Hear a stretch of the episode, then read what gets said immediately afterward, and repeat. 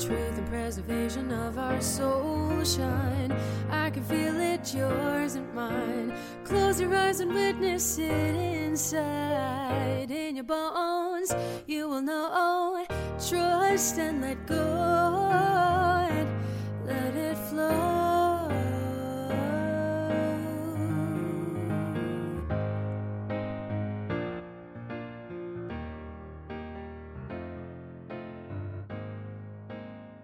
All Things in the Name of Love, Episode 18 A Deeper Exploration into the Concept of Grace.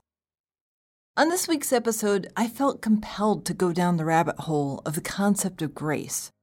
It's been showing up in a lot of what I've come across, including last week's podcast. It's something I thought I was doing when I blessed and gave gratitude for my meals, but it feels much lighter and deeper at the same time.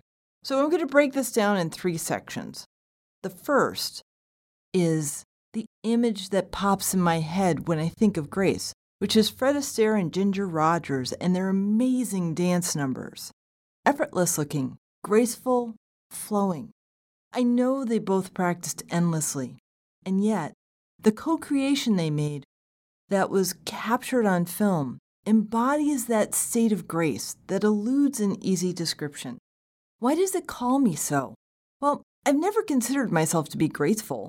As a child, I frequently bumped into things or lost my balance. When I was five, I took ballet lessons for a year. I struggled a bit with conceptualizing movements, which was exacerbated by being dyslexic. So, after a year of trying and gloriously making mistakes, we had our recital. I was so nervous. I did the exact opposite of what I was supposed to do. I also didn't know I was, so when I heard laughter, I thought the audience was celebrating with me. Suffice to say, I wasn't invited back the next year. I lost all of my dance friends. Since the classes were in a neighboring town and we all attended different schools, I also lost my confidence and became very self conscious about dancing.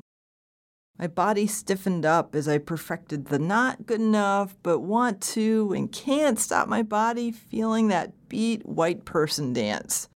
You know what I'm talking about. For decades, I felt this tug between my heart's longings and my fear protecting me from getting mocked, even though my stiltedness was rife for teasing. I even stopped dancing for a while, thinking that I had to be X level of expert to be allowed to dance. That changed about two months ago when I went to my friend Shafali's wedding. It was an Indian themed wedding and it was amazing. There was a lot of dancing after the ceremony.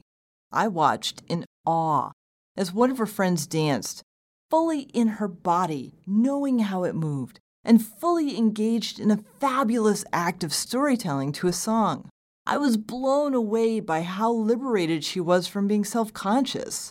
She was so fully immersed in the process, the flow, that she forgot herself and was just fully present. She embodied being.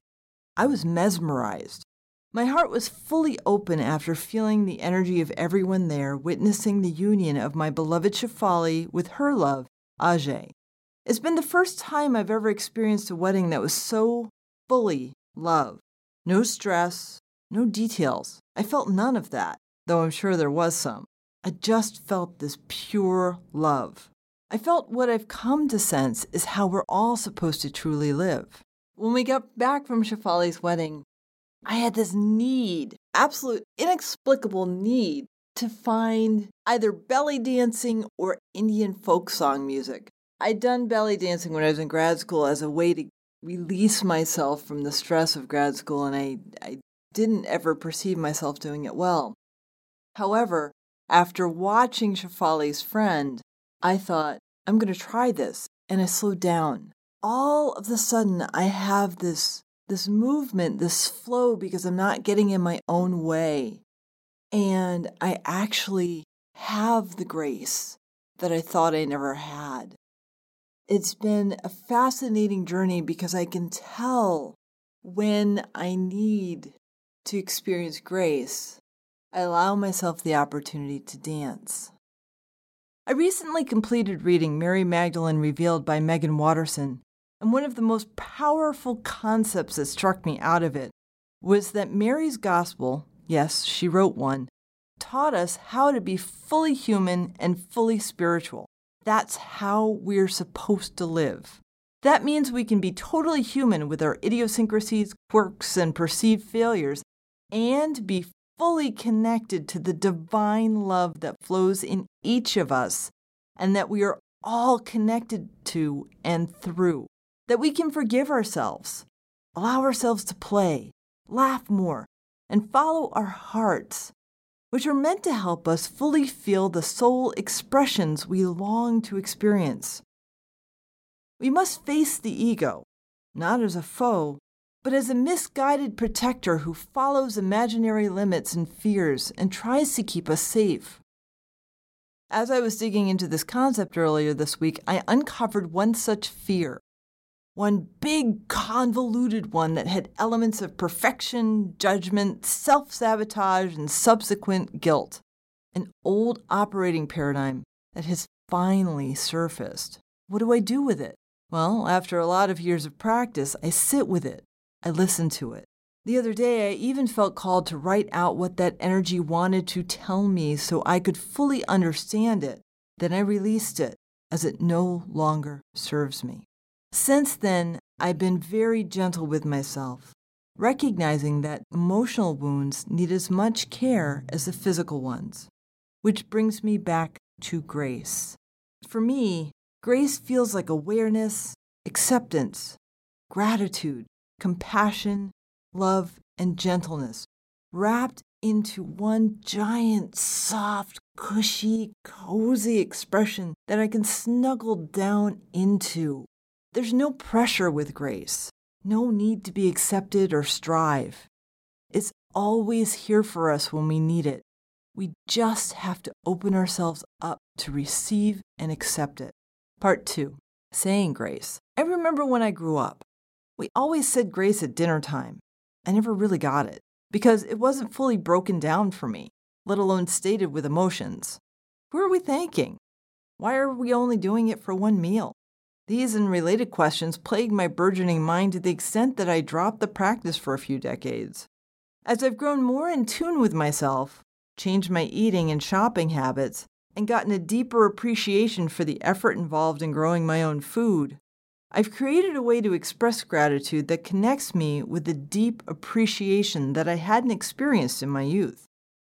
With every meal, I express profound gratitude to everyone and thing involved in the process of allowing me to have this amazing nutritious meal. I bless each and every one and thing with the highest peace, love, joy, unity, harmony, and prosperity. Thank you Amen. That's my prayer. In it, I know I'm connecting with the farmers, the plants, the equipment, the land, grocery stores, distributors, packagers, vitamin and supplement producers, my local energy provider, tools I use to prep the meal, and my dining and drinkware. I do this because I know that while I prep the food, somebody else grew or caught or manufactured it I do break down and get Simple Mills crackers and seed tortilla chips for my gluten free, corn free treats. Saying this enables me to tap into that deep awareness, appreciation, and love I feel for those who work so hard to provide me food. That feels more like a state of grace than what I grew up with. Another aspect of grace I recently stumbled upon is slowing down. By nature, this is not my default. I have a bit of a tendency to make quick decisions based on my gut sense. I walk fast, swim quickly enough to get a solid workout, and eat without fully tasting meals.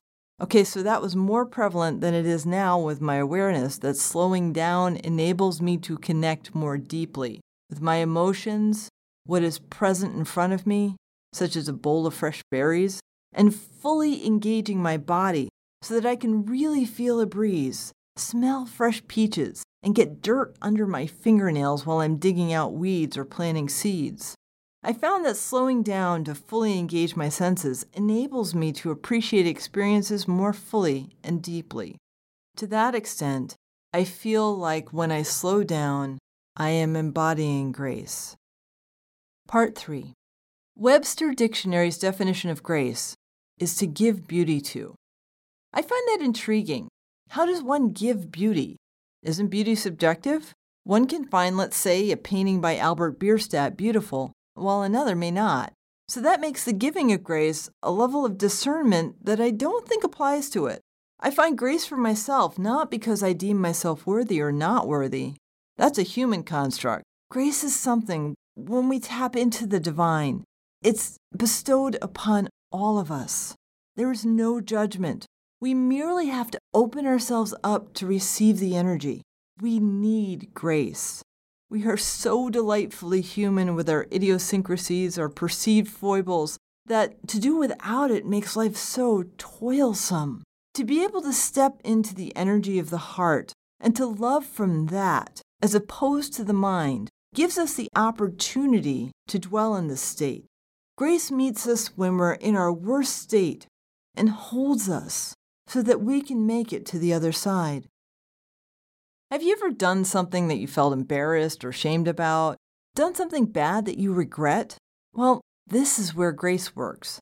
You have the awareness of it, accept it for what it is, forgive yourself, offer yourself compassion, and be gentle as you heal from the behavior or limiting belief that held you back. Grace doesn't give you permission to ignore the healing that needs to happen. It does give you a space to do so without judgment. And in this moment on our divine planet Earth, I think we can all step up and receive and offer a little more grace for ourselves and every being we encounter. Those are my thoughts. I'd love to hear what you think. This week's action is, of course, finding out how you can start bringing the awareness of grace into your life. Where are you hard on yourself? Look at whatever it is. Dig in a little to figure out why you are. Then accept the feelings without playing into the story. Be an observer to the feelings and let yourself fully feel them. Forgive yourself for judging whatever it is. Open yourself up to loving you and whatever it is, and allow yourself to heal. Until next week, I bid you the highest peace, love, and prosperity. Namaste. Can you help me redefine truth and preservation of our soul shine? I can feel it, yours and mine. Close your eyes and witness it inside. In your bones, you will know. Trust and let go. Let it flow.